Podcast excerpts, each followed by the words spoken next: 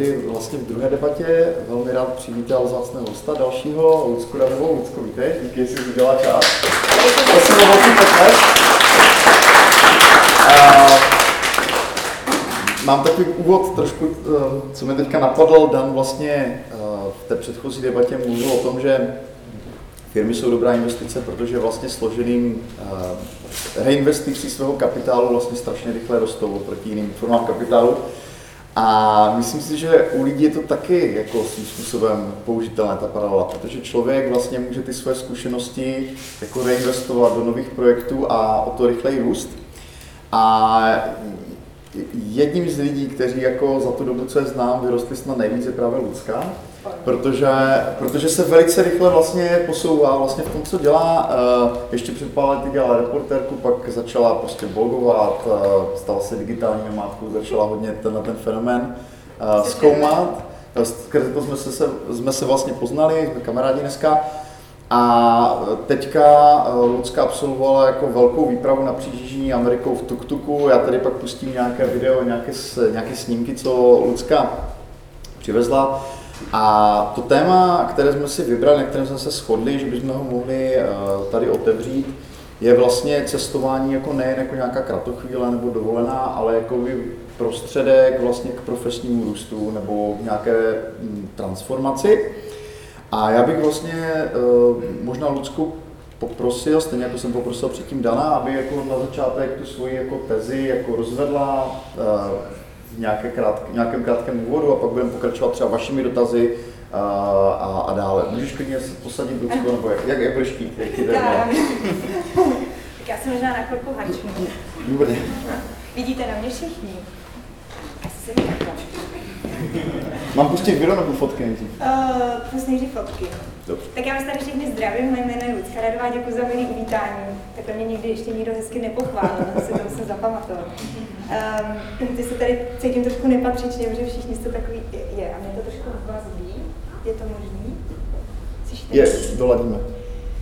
Uh, no, protože vlastně já mám takový jako divný zaměstnání, vlastně mě baví cestování. Vzniklo to úplně náhodnou, že jsem prostě začala cestovat, bavila mě novinařina a já si to možná sundám, můžu? Uh, klidně. Jo, nevadí to. Nevadí. Nebo možná, možná nech si to Alda tě stáhne. Jo, dobře. Jo. No a, uh, a vlastně nějakým jakoby, vlastně pokus omyl, to nějak se vlastně tento, ten můj koníček začal převádět do mého zaměstnání. Když pak zjistíte, že neumíte nic jiného než cestovat, tak se pak sakra snažíte, aby vás to živilo. No a e, vlastně takže, jak říkal Robert, já jsem e, jako cestovat, to, to asi baví úplně každýho, Uh, takže my jsme vždycky jako od malička cestovali a kdy mě to začalo živit trošku, to bylo asi v 26 letech, když jsem vyhrála letenku kolem světa na cestovatelském festivalu kolem světa. Byla první a poslední věc, kterou jsem kdy v životě vyhrála. A uh, z nějakého důvodu uh, ty články, které jsem z té cesty napsala, začaly bavit lidi a začaly to kupovat časopisy a tak a nějak se ta práce prostě začala nabalovat a přidávat, tak jsem začala natáčet pro objektiv české televize. A protože nějak uh, jsem hrozně toužila po nějakém velkém dobrodružství, tak jsme se rozhodli s pěti holkama, že koupíme v Kolumbii dva růžové tuktuky, respektive dva bílé tuktuky, nastříkáme je na růžovo a pojedeme s nimi skrz Jižní Ameriku. Ta cesta měla mít asi 5500 kilometrů, nakonec se to trošku protáhlo asi na 14 000. jsem dobrý plánovač. Trvala teda půl roku eh, místo těch třech měsíců. No a uh, Robert tady, na, ty si nakousl jakoby tu myšlenku, já jsem nad tím přemýšlela, to, ten profesní růst skrze cestování. Um, já si myslím, že vlastně proč nás jako cestování fakt baví je to, že se vracíme do toho, jak jsme byli děcka a objevovali jsme svět a nějak jako jsme zjišťovali, jak co funguje a vlastně nám to přišlo cokoliv strašně moc dobrodružný. A to vlastně vám zase umožňuje cestování, že se dostanete do nových míst a že no, třeba tady, tě to baví. Tadeka, co? tak eh, vlastně je to úplně to samé, že třeba když jsme si zvykli po měsíci a půl na Kolumbii, ze který jsme měli strašný strach a báli jsme si ji a tak, a užívali jsme si ji a už to začalo být vlastně nějaký stereotypní, jako tady, když žiješ ty stereotypní životy, tak najednou vědeš do toho Peru a to je úplně jiný. A najednou zase zažíváš to, co prostě zažíváš, když vidíš věci poprvé, můžeš si je zkusit poprvé. A to si myslím, že potom v tobě vlastně zanechá ten pocit, že můžeš cokoliv a že můžeš, že jsi strašně vlastně, uh, že, že můžeš cokoliv. To si myslím, jako to je to, co já si z té cesty odnáším. Že se jako vracíš vlastně k tomu, že, že dokážeš věci si udělat sám a ne tak jako instantně, jak si tady ty životy žijou. Mm-hmm. Takže to si myslím, že... Super, díky moc. Uh, takže bychom možná začali trošku tím eh, popisem té cesty, ať máme představu a tím bychom navázali. Popisem cesty. Klidně, jestli, jako kdyby se trošku přiblížila vlastně jo. ten svůj projekt, možná i jak vznikl. Jo, tak třeba tohle je APčko, to je tři roky starý tuk-tuk, který jsme kupovali v, v Kolumbii. To byl tuk-tuk, který nejel jediný jediný den normálně. Vždycky jsme ho museli roztlačovat a tady na té peruánské pampě, jak jste viděli, to, ten ten eh, tuk-tuk, tak tam chcípnul úplně. Museli jsme ho, uh, museli jsme ho dát, nejenom tam zastavil nějaký týpek s takovým obrovským nákladákem a řekl, že nás sveze, že má zrovna místo v tom nákladáku. A já říkám, to víš, že jo, jako tady prostě, že když si zjišťujete třeba o Jižní Americe, jestli je bezpečná, tak občas narazíte na nějaký článek, že někdo někoho zabil a když se jako že někdo zabil nějakou turistku a když si pak čtete ty detaily, tak je to většinou, že, že byla blbá, protože někde stopovala prostě peruánský pampy a pak někomu neznámému nasedla do nákladáku. Takže takhle jsem si říkala, že jako uh, dopadnu já. No ale my jsme neměli jinou šanci, než, než vlastně ten tuk dát do toho nákladáku. No, jinak ta cesta teda začala vlastně v srpnu minulého roku v Kolumbii, kde jsme pořídili teda dva tuktuky, jeden tady ten Vojetej, který strašně zlobil, a pak druhý nový, ten byl indický výroby, tady ten byl italský.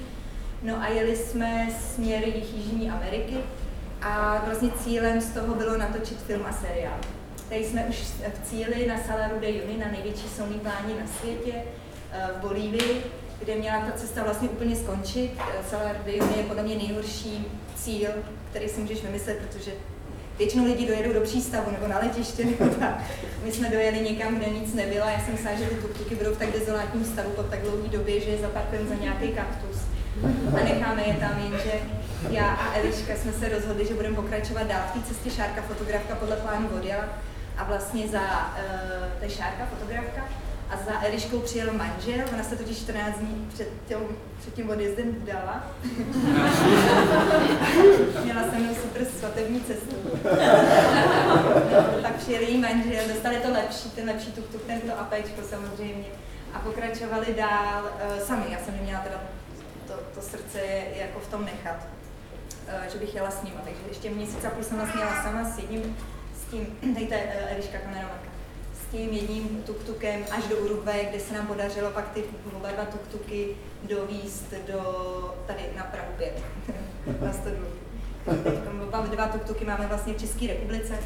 Jeden je na Kačerově, a druhý je teď vlastně budeme, bude v muzeu na Nový Vsi pod Pleší, tam je Trabantí muzeum a to jsou takový žlutý Trabanti, co jezdí různě taky, tak ty teď jsou na cestě, takže my je tam můžeme zaparkovat, jeden z těch No, co by vás zajímalo?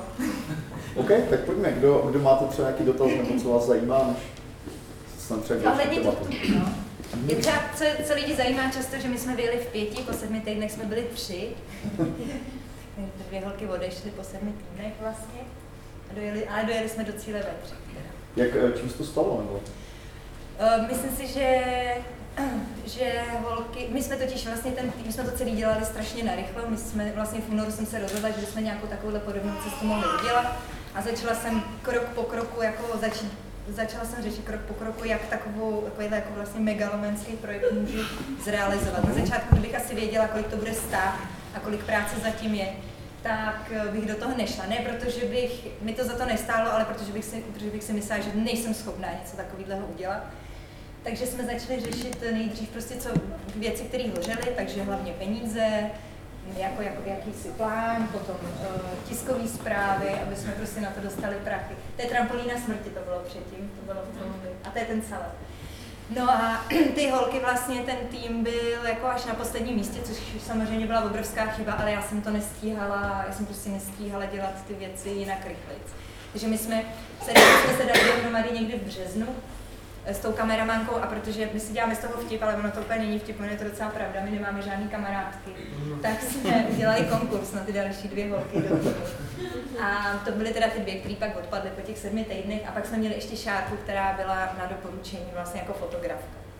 Takže teď, jestli budeme plánovat nějakou další trasu, tak to určitě bude takže vlastně teď už eh, se scházím s těma holkama a začínáme spolu plánovat, aby jako byli v tom víc uh, zainteresovaní, aby je to víc bavilo, našli si v tom taky něco, co je bude bavit a nebude to jenom o řízení tuk-tuků a o nějaké cestě. Hmm. Díky moc. Tak máte někdo nějaký dotaz? Ano, prosím. Já se chci zeptat. Vím, že v průběhu cesty došlo k mnoha krizovým okamžikům. Chtěla jsi to zdát? A jestli ano, tak jsi našla tu sílu pokračovat dál? No já jsem jela podle mě na nějakého autopilota, až do teď jdu na nějakého autopilota. Ale asi jako úplně první takové, ta krize byla, když holky odešly, ale tam jsem byla si na 100% jistá, že pokračovat musíme. Lidi nám i říkali, tak jednoho tuk-tuka někde zaparkujte, to, ten, ten co nefunguje a, a, to. A my jsme nemohli, protože my jsme měli oba dva volepený sponzorama od, prostě od kol po, po střechu. A, a tam jsem byla přesvědčená, že kdybych je měla jako, kdybych to měla jít sama s nějakým prostě lanem, druhý připevněný na lanu, tak to musím dát. A myslím si, že tam bylo ta, že tam hodně fungovalo to, že jsem někomu něco slíbila a že to musím splnit. No a potom někdy v Ekvádoru, to se nám strašně lepila smula na paty, a my jsme šli takhle jako na parkoviště, já jsem měla v ruce stativ a najednou jsem cítila, jak se mi něco jako kouslo do nohy, zahryzlo do nohy, já jsem se otočila tam byl pes pes z ulice, který neměl pánička. Tam jsem jako teda podlomili nohy, začal jsem brečet a úplně jsem si tam sundala hned ty kalhoty především a byla jsem tam jenom v kalhotkách. A říkala jsem, já už dál nemůžu, já už prostě tady umřu teď na vsteklinu vlastně. A pak jsem si začala zjišťovat, že jako ta vsteklina se nějak projeví za týden až, takže mám pár dní, kdy jako můžu sehnat tu vakcínu a tak. A tam jsem teda fakt jako se hrozně bála, že, že to nevíde. No a, a pak už to byly, tam totiž je hrozně důležitý, když přijmeš um, vlastně všechno, že ta cesta je vlastně o, o nějaký nejistotě a když tu nejistotu přijmeš, jako že to je ta součást a vlastně ta, jako to super na tom, že to je to nejistý, je skvělý, tak je to vlastně najednou hrozně jednoduchý, protože ty jako čekáš, co si zase ten osud na tebe vymyslí. Je to jako hra. Ty narazíš na nějaký problém, vyřešíš ho, nevyřešíš, tak jdeš trošku jindy. My jsme třeba, nás nezastavilo vůbec nic, ani ta trampolína smrti, kde jsme museli projíždět docela hlubokou vodou a jeli jsme, jako, byli jsme nejvíc ve 4-8 tisících metrech nad mořem. Jsem třeba nevěděla, jo, že by to mohlo mít problém. To když jedete takhle vysoko, jo, tak ten motor se zadechává a většinou to dál nejede. To jsem zjistila, jako všichni na to upozorňovali, ale je to fakt jako pravda.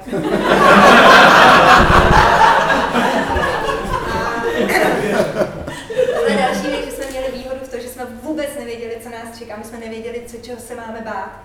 Třeba moje rodina mi hrozně vyčítala, že se málo bojím. Já jsem nevěděla, čeho se bát. My jsme neměli žádný náhradní díly, protože jsem si myslela, že to pojede, že tu kluky jedou, jsou nerozbitní. Pak nám jednou jeden pán v jedné opravárně věnoval takový lankopřevodový. Jsem to mi držela v ruce, to byla první věc, kterou jsme měli jako uh, náhradní díl. A hrozně jsem se tomu smála, říkala, jako co s tím budu dělat, to je takové, tam blanko, že? A on to až ti to prdne, tak to vyměníš. A jo, jasně. No, za tři dny to prdlo. A dva dny předtím nám ukradli golu, to je sada s nářadím. Takže jsme vyndali, měli jsme takový jeden, jednu pin, pinzetou jsme to víceméně No takže vlastně, když vezmeš tu nejistotu jako součást, že to je vlastně to, co tě baví na tom, tak je to hrozně jednoduchý, protože když se něco pokazí, tak, eh, tak vlastně to víš, že se to může stát. Ano. Eh, Lucko, prosím tě, eh, ty říkáš výprava na Jižní Ameriku, kde přesně? Čili začali jste mm-hmm. spolu vy, počítám, a mm-hmm. kam až jste dojeli? A ještě jedna otázka, měli jste nějaký plán, nebo jste jeli stylem, to je pěkná hora, tam jedeme a potom těch tam jedeme? Takhle jsme jeli, ale to jsem nesměla říkat ostatním. Já jestli můžu poprosit, jestli můžu na chvilku stopnout a uh, ukázat tu mapu, abych nemluvila jenom tak. Tak to bude chvilka. Jo, klidně mluv dále, to najdu. Uh, no, takže vlastně trasa to bylo asi to poslední, úplně poslední, co jsem plánovala, ale tím, že se na to ptali hlavně jako členky týmu to samozřejmě chtěli vědět z nějakého důvodu, jejich rodiče. A, a, a taky novináři to dost chtěli vědět. Tak jsem teda vytvořila takový plán. Už každý mám ty dvě mapy. A až se to otevře, tak uh, vlastně jsme uh, vyjížděli z Kolumbie, z Bogoty, kam jsme dorazili, kde jsme plánovali, že pořídíme naše tuktuky to vyprávění, jak se to, jak se to dařilo, nedařilo, takže rovnou skočím k Ekvádoru, že jsme projeli vlastně Ekvádor. Ekvádor má nejvyšší horu světa, Chimborazo. Uh, vlastně to lidi moc nezajímá, mě hrozně baví tyhle ty chytré věci. tak eh, vlastně jak je země není kulatá, ale je šišatá, tak vlastně to Chimborazo je nejdál od předu země koule a tím pádem, když vystoupáte na Chimborazo na jeho vrchol, tak jste nejblíž vesmíru na celý planetě. Nevylezli jsme tam, já jsem to plánovala, ale dostala jsem asi na tu nadmořskou, nemoc nadmořský výšky, ale Eliška, která je UFO, to je kameramanka UFO, tak ta by to určitě vylezla, protože ta fakt se tam obskala na pak jsme projeli Amazonii a vstoupili jsme vlastně uh, do Peru přes, uh, úplně jako u moře, u oceánu a uh, holky nás teda opustili za chytem, už v Ekvádoru a jeli pak jsme vlastně pokračovali sami ve třech až eh, nad Limu, kde je Uascarán, uh, vlastně nádherný národní park, asi nejkrásnější místo, který jsme navštívili. A tam už jsme jeli s, přijela za náma čtvrtá holka, Eh, Lucie Tatransky, to možná znáte, eh, máma od třech dětí, úplně boží holka, která teda zjistila nahoře v těch čtyřech tisících metrech, že má nemoc, která jí zakazuje být takhle vysoko. Ale zjistila to až nahoře, kdy jí bylo blbě. Takže jsme ji odvezli do nemocnice a druhý den už letěla domů do A Evropy. co to je za nemocnice? Tu nemoc, tu si už nepamatuju ten název, ale vlastně se jí dělá něco s krví.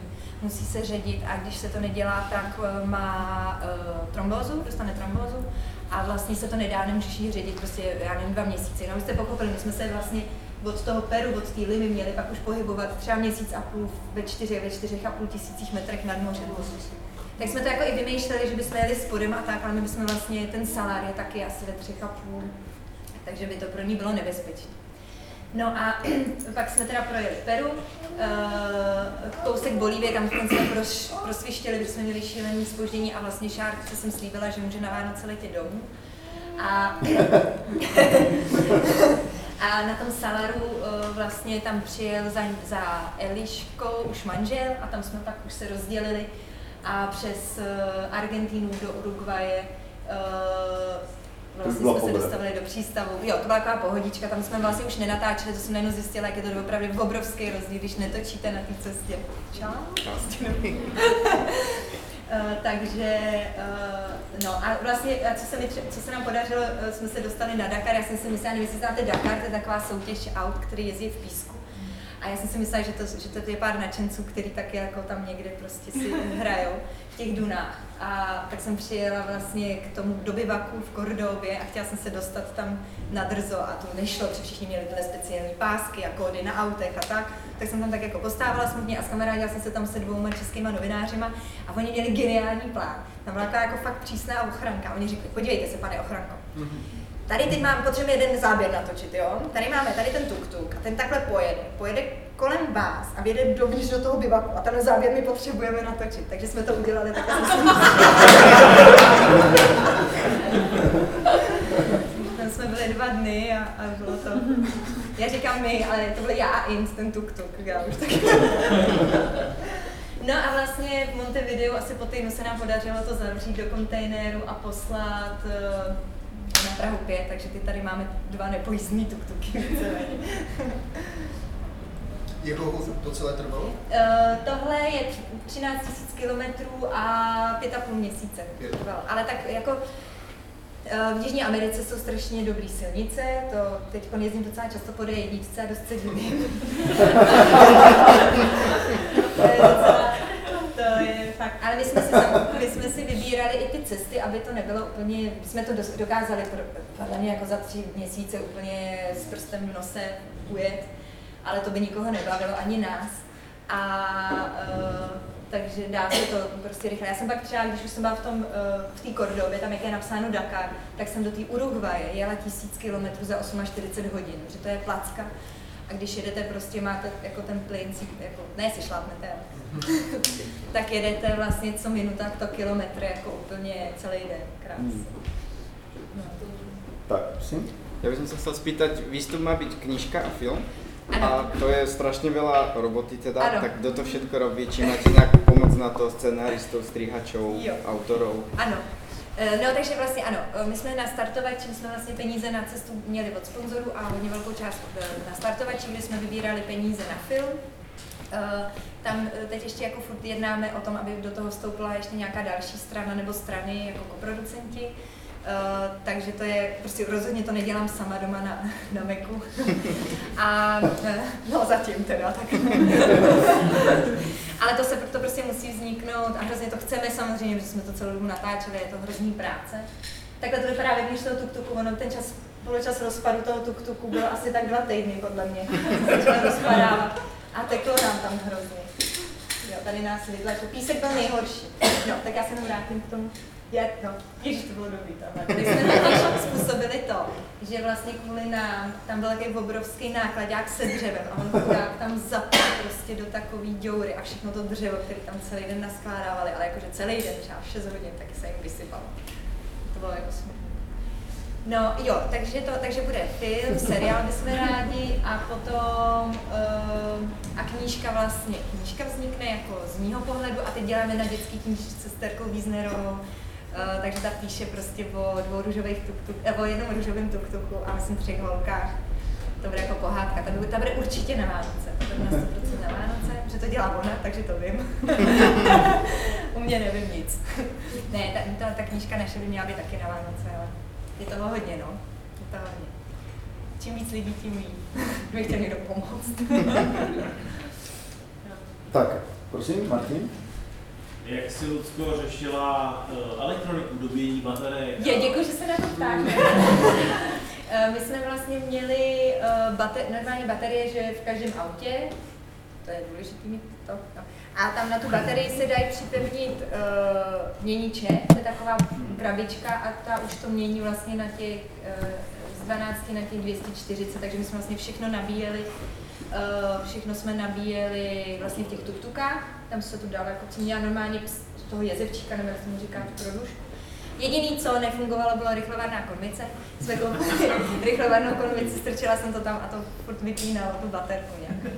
Takže pak jsme s tou rychlovarnou konvicí, protože jsme nebyli schopni uh, zprovoznit plynovou bombu ani udělat oheň za čtyři měsíce, tak jsme pak chodili po vesnicích, jsme vždycky přijeli do nějaké vesnice a ptali jsme se, dobrý den, máte kafe? To byla třeba kafe, tam bylo napsáno.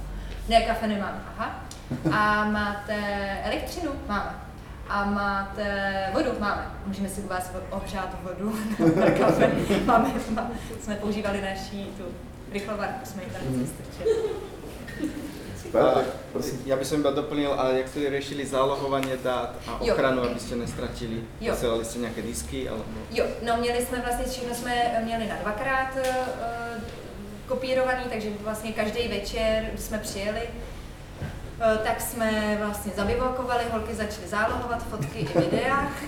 A uh, všechno se to dělalo prostě na dvakrát, takže to jeli prostě ještě několik hodin vlastně. Ve 12 jsem dostala fotky nějaký upravený od fotografky, začala jsem psát uh, popisky to. A když byly data mobilní, tak jsme vlastně dělali docela velký alba s příběhama ještě, takže do dvou do rána člověk ještě pracoval. Vstávali jsme v sedm, no, zase na novo. Super práce, jako. Tady to jsme byli v, celé skupině, tady jsme na, na tom, na uh, rovníku. To je ta sada, co nám pak. No, pak nám ji poslali zase. A Ještě další. Můžu se zeptat, eh, vidím tam jméno jednoho známého sponzora. Eh, Jaké rady na cestu jste od nich dostali? Že si to víte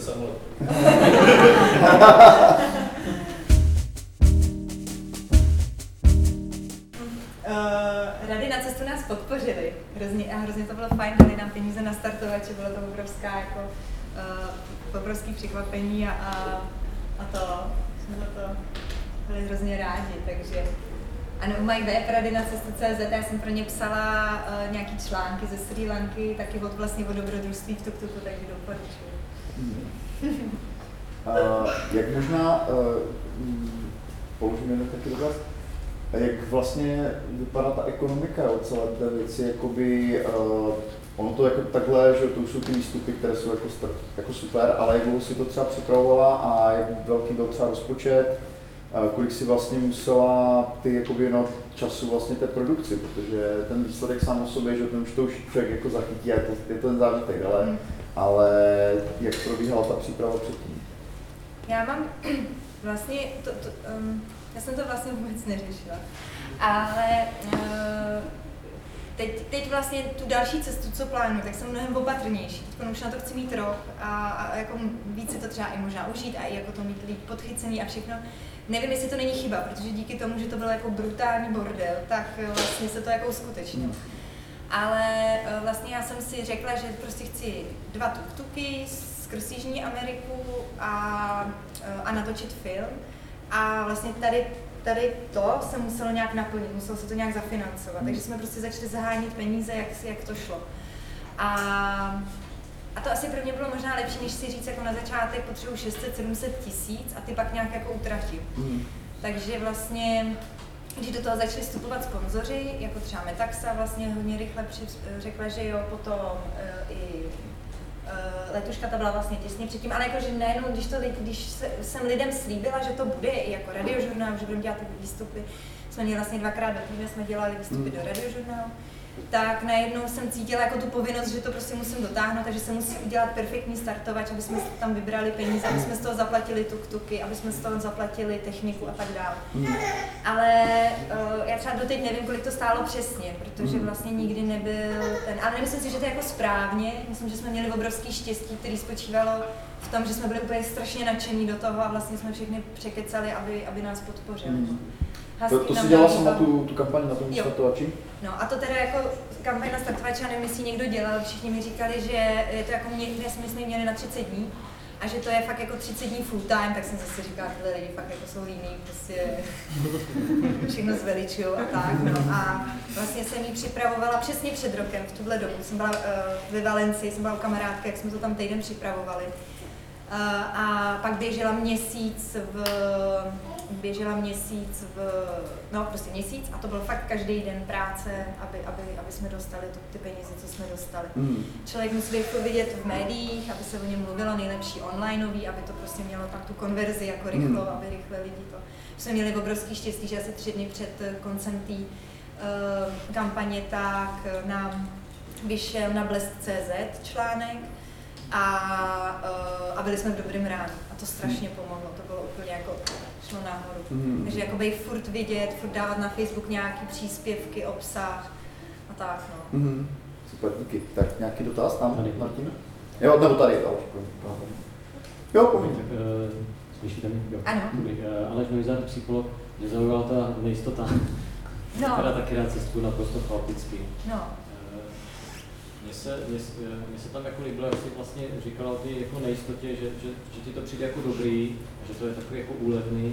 Já s tím mám zkušenost, že vlastně lidi si musí zvyknout jako na nejistotu, protože to je jako jediné, co máme. Mm-hmm. Nic, nic jako lepšího není na, na životě a když si člověk na to nezvykne, tak je jako nešťastný. Mm-hmm. Tak jsem se chtěl zeptat, eh, jak, jestli bys to mohla jako nějak víc rozvíjet, protože hodně, hodně cestuješ tu nejistotu v životě, co ti to všechno dalo. No, a vzalo. taky jsem cestoval po Kolumbii, prakticky a jsem tam jsem se dospal. Fakt? Já jsem byl taky tam hodně drogovým. Jako, jo, tak tam se se bohužel nedostal. No, já, to a bohužel jo, ta, hranice s Ekvádorem je taková nebezpečná. No, tam jsme taky byli a nic prostě. Díky. Um, no, no, vlastně jako Uh, já myslím, že ta nejistota, že to je jenom jakoby něco navrchu a že to souvisí s dalšíma věcmi, jako že důvěřovat cizím lidem, vzít si od nich jako něco, že ti nabídnou pomoc nebo nějaký jako zá, zážitek. My jsme tam třeba měli, jste tam viděli. Nabídnou ti zážitek. ne, tak my jsme jako, já to mám, já jsem byla taková, nebo jsem furt taková docela šprtka a vždycky jsem byla hrozně jako poslušná, co se týče jako v rámci rodiny, že mamka říká, že se nemám bavit s cizíma lidma, nemám se od nich brát bombony a tak. A myslím si, že když pak člověk eh, jako doroste a dokáže to odhadnout, tak naopak by člověk měl důvěřovat těm cizím lidem. A těch dobrých lidí je mnohem víc než těch zlých na světě, prostě to nějak jako odhadnout. Třeba tam byla právě situace, jak jste tam viděli, jak tam mám takový ty dlouhý copy, takhle jak si držím. My jsme byli v jedné vesnici, úplně náhodou. Ten tuk-tuk jak je fajn, jako jak má malý dojezd a je pomalej a hrozně hrozný. Tak vlastně vás, tak vlastně moc neovlivníte to, kudy pojedete a kde budete spát v ten den, protože prostě se tu tuk rozhodne, že dál nepojede a, a tam spíš prostě ten. No a takhle jsme se dostali do jedné vesnice A druhý den tam byla obrovská party a oni ty indiáni nosí, a hrozně přeskakují, co? Oni ty indiáni nosí takový dlouhý copy, já myslím, že je mají, uh, že to jsou jejich, ale oni je mají na pletech. Takže jsem si koupila tyhle copy, že si je nechám naplíst.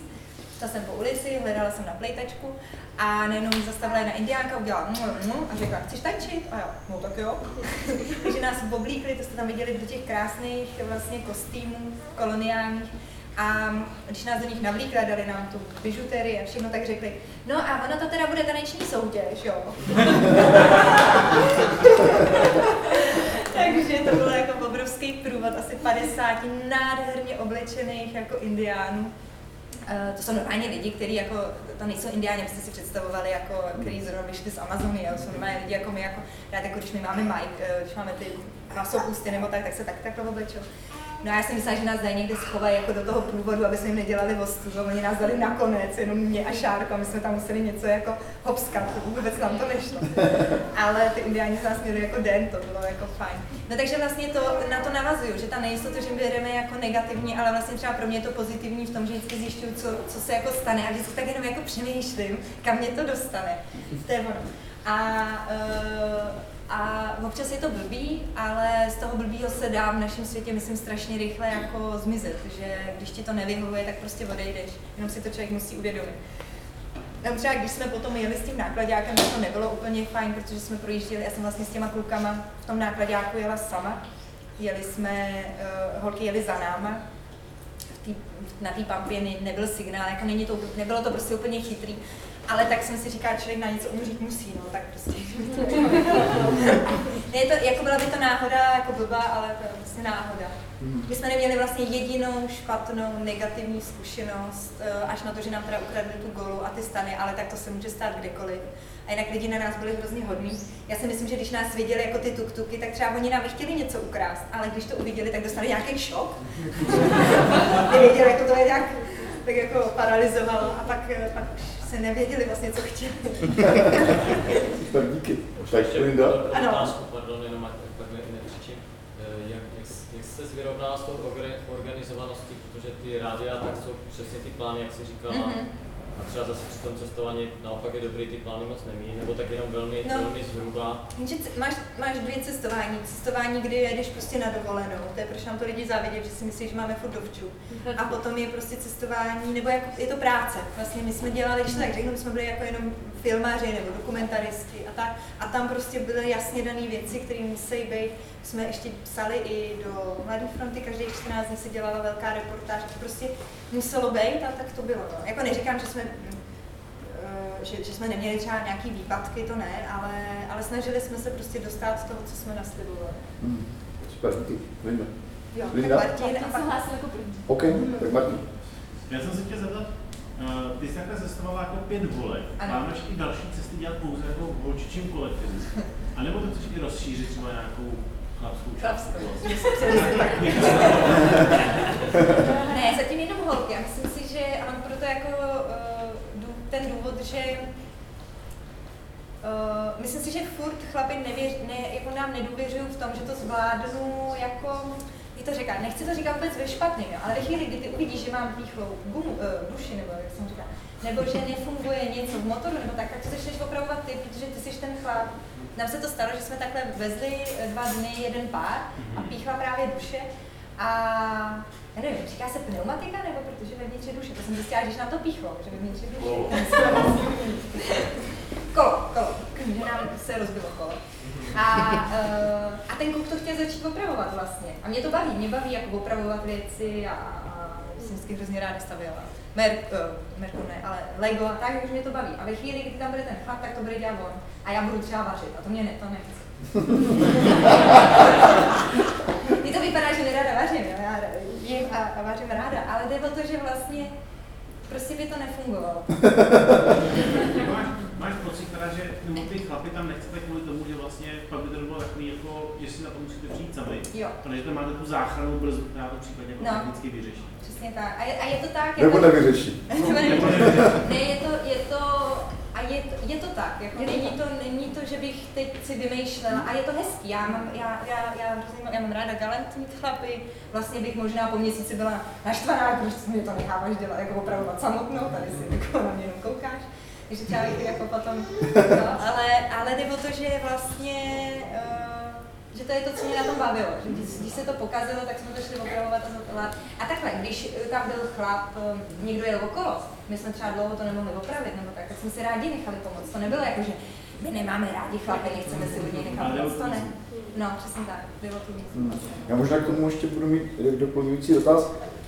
Eh, Prakticky jako každý cestovatel má nějaké vzory, že jo, velké, protože ta tradice je prostě těch velkých cestovatelů z těch objevitelských dob a od té doby bych řekl, že se to jako hodně posouvá dál a dál. Prostě každý cestovatel navazuje na někoho, kdo jako ho inspiroval, když byl jako dítě nebo tak.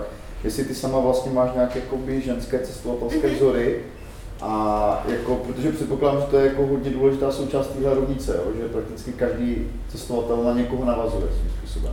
Já asi nenavazuju v tomhle. Zatím jsem nenašla nikoho, kdo by jel v tuktukách takovouhle cestu a ještě v holčičí sestavě. Ale vlastně pro mě bylo, bylo nebo je, vlastně si vzpomenu na Alexander David Nealovou, to byla taková bláznivá francouzska. V Tibetu nebo V Tibetu, která, eh, to je jako, to si, to si doporučuji si ji najít někde a i ty její cestopisy jsou i dneska hrozně čtivý. To byla prostě ženská, která si postavila hlavu a uh, dostala se ve 20.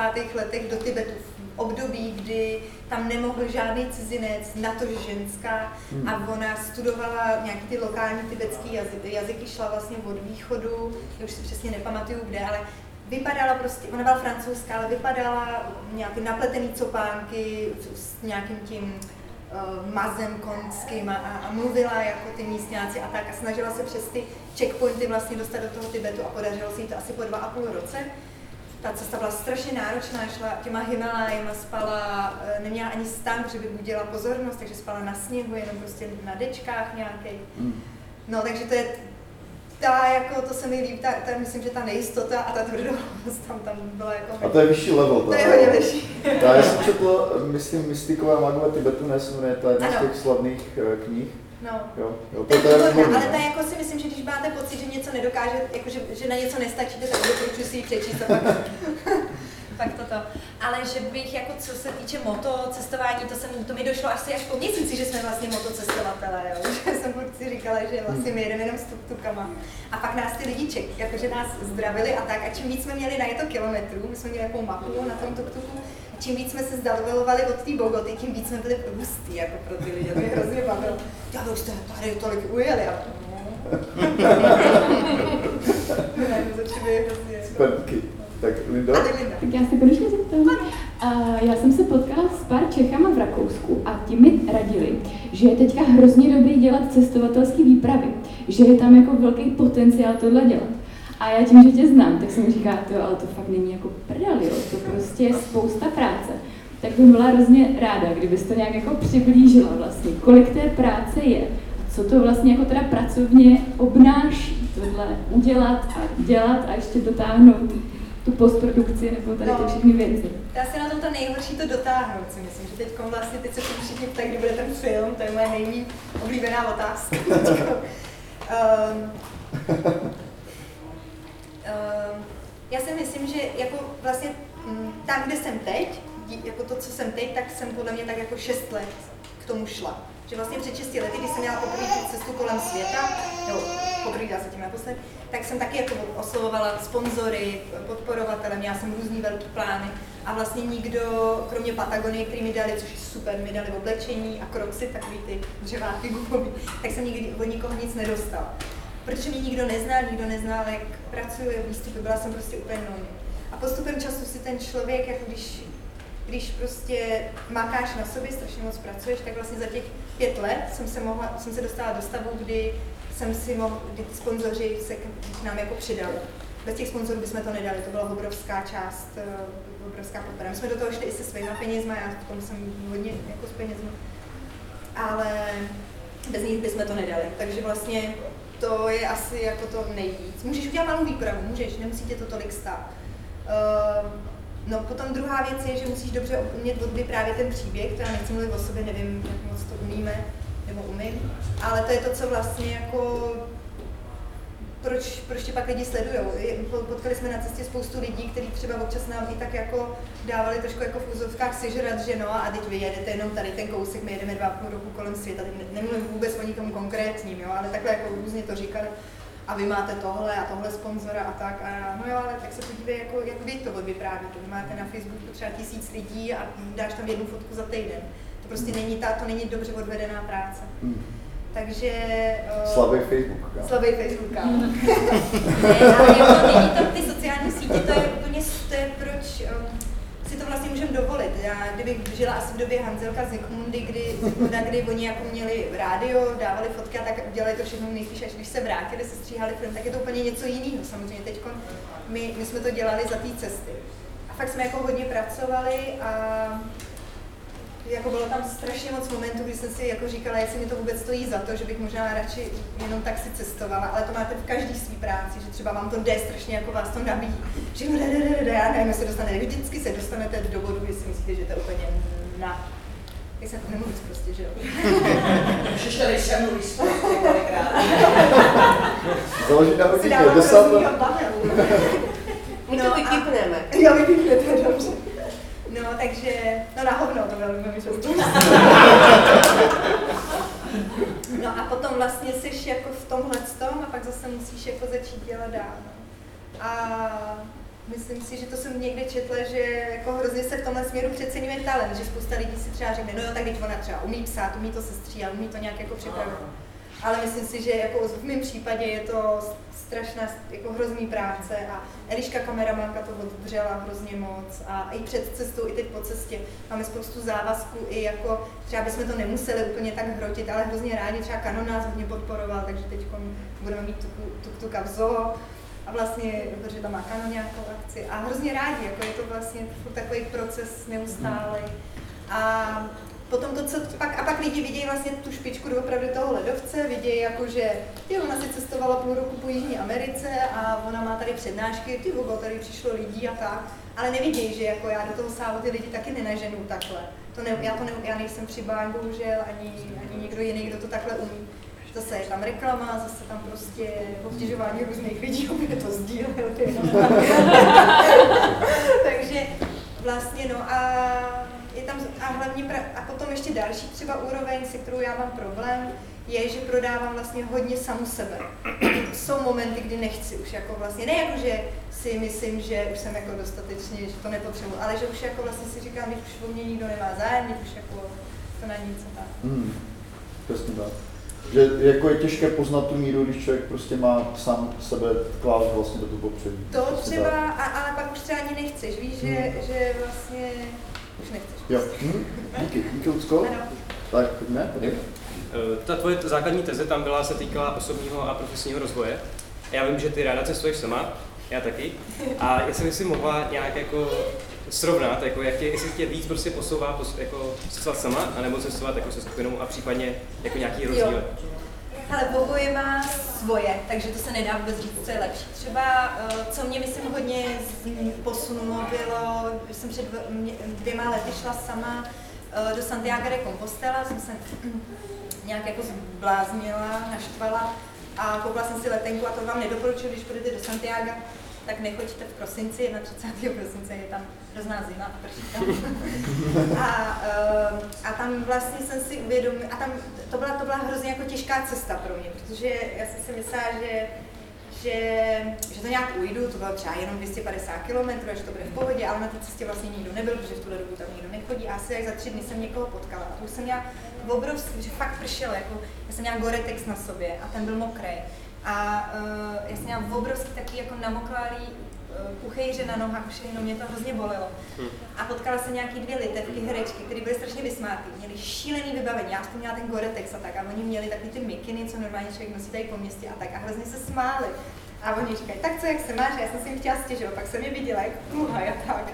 A říkala jsem si, že vlastně eh, za že si nemám jako na co stěžovat a že vlastně o tom je ta cesta, o té bolesti, že to není jako o tom, že se někam vydáš a že si tak jako to prohopskáš, ale že vlastně musíš přijmout zase jako to blbý a je to součástí té cesty a oni vždycky říkali, to je to kamíno, to je ta cesta. A to když přijmeš, že to je prostě ono součástí a do, třeba pro mě to, kdybych to měla jít půl roku, takhle, tak nevím, jestli bych to došla. Ale já věděla, že to omezený, že to je na 10 dní. A to si myslím, že mě hrozně moc posunulo a že kdybych to šla možná s někým, že by mi to nedalo tolik, si tak jako dokážu představit. Pak sama jsem jela kolem světa, ale to jsem byla ještě taková typka, to si myslím, že to jako ne to. Já jsem byla už jako dospělá, ale, ale myslím, že jsem, na mě se to nějak nepodepsalo, nějak závratně. A potom teď vlastně uh, s těma holkami mi to zase dalo to, že jsem věděla, že jsem zodpovědná za projekt a za nějaký lidi. A hrozně fakt jsem jako na autopilota a jela jsem, že tohle se musí vyřešit a jdeme dál, tohle se musí vyřešit. A to mi myslím, že dalo um, jakoby myslím, že v tom profesním hodně, že se moc se s věcma teď neštvu, že pro, nebojím se vlastně si říct, když něco potřebuji, ale to ve vás taky nechá Jižní Amerika, tam prostě, když máš problém, tak se hned zeptáš, Eh, tady, ještě tady mám jako eh, zdravím lidi různě na ulici, který neznám, mluvím se jako lekaj. a tak to je, ale to zase jako o Jižní Americe, to je jako o jejich přístupu k řešení problémů a tak. No. Tak nevím, jestli jsem odpověděla, ale... Tak můžeš tak přihodit ještě jako nějaký prostě, Moudro. jako, ne, jako nějaký výčet jako benefitu, prostě jako cestovat třeba sama versus právě to. Jo.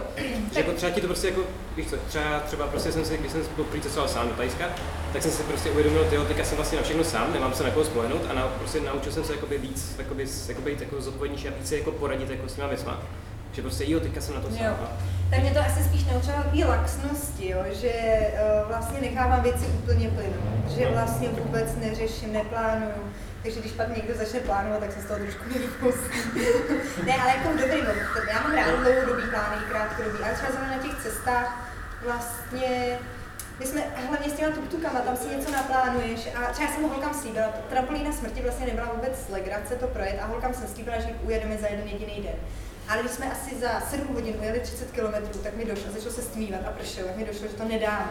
Takže jsem těm holkám začala vysvětlovat nějak po že tam teda jako musíme přespat, což teda bylo docela jako hrozný vlastně, protože tam nebyl signál a bylo jako celý strašidelný. A holky vlastně byly, byly nastavený na to, že ten Taky když se to jmenuje trampolín smrtí, no. že No, tak. To je to tam takový docela zajímavý příběh. No, ale oni vlastně byli nastaveni na to, že to musíme dojet a že vlastně jako to je ta jejich jistota, že to dojedou a že to jako přežijou ten den vlastně. A teď to měli protáhnout o další den, že já jsem věděla, že to je hrozná blbost, že jet s tuktukama po nespevněné silnici, kde to občas se utrhne dolů, ve tmě, v dešti, kdy ne, nevidíš vůbec nic, občas aspoň díky tomu měsíci něco vidíš, že jo, a tady prostě tam jezdí ty kamiony blázní. No a to bylo jako dlouho, vlastně jsme se o tom bavili mně došlo, že vlastně se ani možná nebáli tolik té cesty, ale jakože jim vadilo, že se něco mění, že se mění plán. A to tě ty cesty, myslím, že takovýhleho druhu naučí, pokud nemáš zaplacenou od cestovky, nějaký zájezd, nebo tak tam to chceš, že, aby, to, cestování. aby to tam klaplo, to, prostě to chceš, to zaplatí, že ale tohle je vlastně, že vlastně přijde změna a taky přijmeš. Hmm. To si myslím, že, a to mám jako v životě celkově, si myslím, teď. Teď tady hmm. normálně levituju. Já bych možná se zeptal tak ještě k závěru na pár věcí. Jednak, uh, jak vlastně tady ty cesty, nebo jak vlastně to ovlivnilo tvoje podnikání freelancera, řekněme, že jsi na volné tak vlastně jak, uh, jak se vlastně posunulo to, co děláš, protože ty jsi vlastně začínala jako reportérka víceméně, tak jak vlastně momentálně vnímáš vůbec své podnikání v podstatě, jestli vůbec tak ještě nazýváš, nebo jo? A možná i to, jako, jak se vlastně vlivem těch cest vlastně mění tvoje identita, že? protože člověk jakoby může se cítit jako Čech, může se cítit jako Evropan, může se cítit jako světobčan. Uh, takže jako jak, jak se vlastně změnila tvoje identita jako profesionálky, podnikatelky a vůbec jako možná člověka, jako, s čím ty se jakoby stotožňuješ, řekněme. Mně se hrozně líbí, ty jsi jediný člověk, který mu tomu, co dělám já, říká podnikání. to je sedět moje babička, mi vždycky říká, já bys dělal nějakou práci. um, myslím si, že jako vlastně, že mám pocit, že, uh, že se mi to rozjíždí. Víš, jako, že vlastně to čím dál tím lepší a že si jako nabírám jenom další a další věci a je to hrozně fajn, že to dělám jako po kouskách. A, a není to jenom cestování. Vlastně teď začínám spolupracovat s Novou na s televizí Nova na nějakém takovém seriálu, takže vlastně není to jenom teď cestování a um, tak znáte to na volný noze, vlastně když se vás někdo zeptá, jako, jak to teda děláš, tak takhle vždycky. No teď mám nějaký kšeft, no a co za dva měsíce? Přijde jiný kšeft, no.